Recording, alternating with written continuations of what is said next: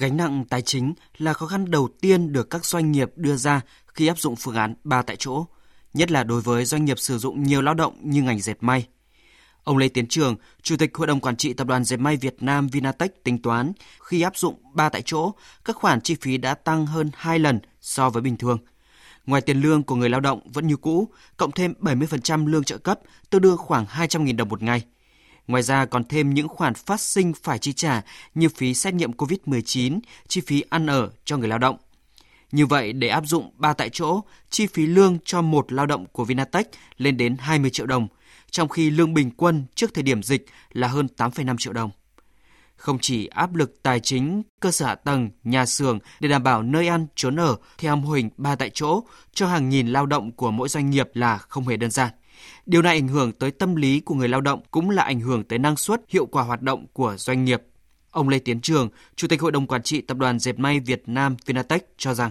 Rõ ràng chúng ta cũng không thể kéo dài tình trạng mà ba tại chỗ hay là một cung đường hai điểm đến. Thì đây cũng là một cái dự báo về mặt đường dài của chúng ta tức là đến khoảng độ một tháng một tháng rưỡi nữa thì các doanh nghiệp của cái nhóm ngành mà thâm dụng lao động cả dệt may cả da dày cả thủy sản cũng sẽ không thể chịu đựng được nữa. Thì đây cũng là một cái đích mà những nhà quản lý nhà nước rồi kể cả ngành y tế cũng phải tính đến là trong điều kiện đó thì liệu chúng ta có quyết định là đi làm không? Thứ hai là phải rất là đảm bảo cái tính chất trong đánh giá thống nhất ở giữa các địa phương về đi lại về tiêu chuẩn để doanh nghiệp có thể được làm việc. Hiện nay mỗi địa phương thậm chí mỗi xã có một cái tiêu chuẩn khác nhau cho cái gọi là doanh nghiệp đảm bảo an toàn cho hoạt động thì rất khó để doanh nghiệp hoạt động và nếu chúng ta đã xác định rằng câu chuyện này còn lâu dài, còn chưa thể chấm dứt được ngay, cần phải sớm có những cái hướng dẫn thống nhất trên cả nước để doanh nghiệp sớm quay trở lại sản xuất được. Còn nếu mà chúng ta cứ dừng mà mặc dù biết là còn phải dừng lâu thì chắc chắn doanh nghiệp sẽ không có sức chịu đựng.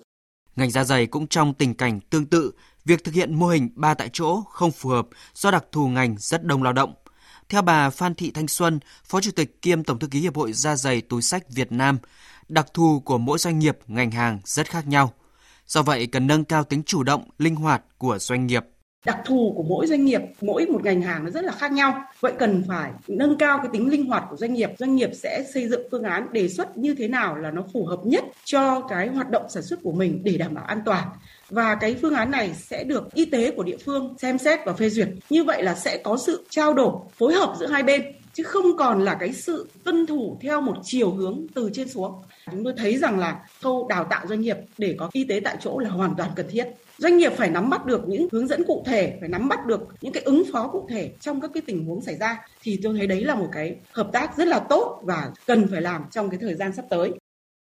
Ở lĩnh vực công nghiệp cơ khí nặng nhu cầu sử dụng lao động ít hơn nhưng mô hình một cung đường, hai điểm đến và ba tại chỗ mà ông Đỗ Phước Tống, Chủ tịch Hội Cơ khí Điện Thành phố Hồ Chí Minh gọi là 3T cũng lại có thêm những khó khăn khác. Trong cái doanh nghiệp sản xuất của ngành cơ khí thì những doanh nghiệp nào mà đã làm 3T thì tương đối ổn. Tại vì cái đặc thù của xưởng cơ khí là nó rộng thoáng, công nhân thì không đông, thực sự là cơ khí chế tạo thì không đông cho nên là anh em là làm ổn về mặt trong nhà máy nhưng mà rất không ổn ngoài nhà máy. Có nghĩa là anh em đi lại, giao nhận vật tư, nguyên vật liệu, hàng hóa thì phát sinh rất là nhiều vấn đề. Thì cái này cũng là cái vấn đề chung của tất cả các doanh nghiệp. Cho nên là nó cần có cái sự tương tác làm sao, quy trình làm sao. Thì các doanh nghiệp ba t đang rất muốn được cấp QR code là đi lại một cách thuận lợi hơn sau khi kiểm tra thực tế một số mô hình nhà xưởng đang thực hiện phương án 3 tại chỗ ở thành phố Hồ Chí Minh và khu vực phía Nam, ông Ngô Khải Hoàn, Phó cục trưởng Cục Công nghiệp, thành viên tổ công tác đặc biệt khu vực phía Nam của Bộ Công Thương thừa nhận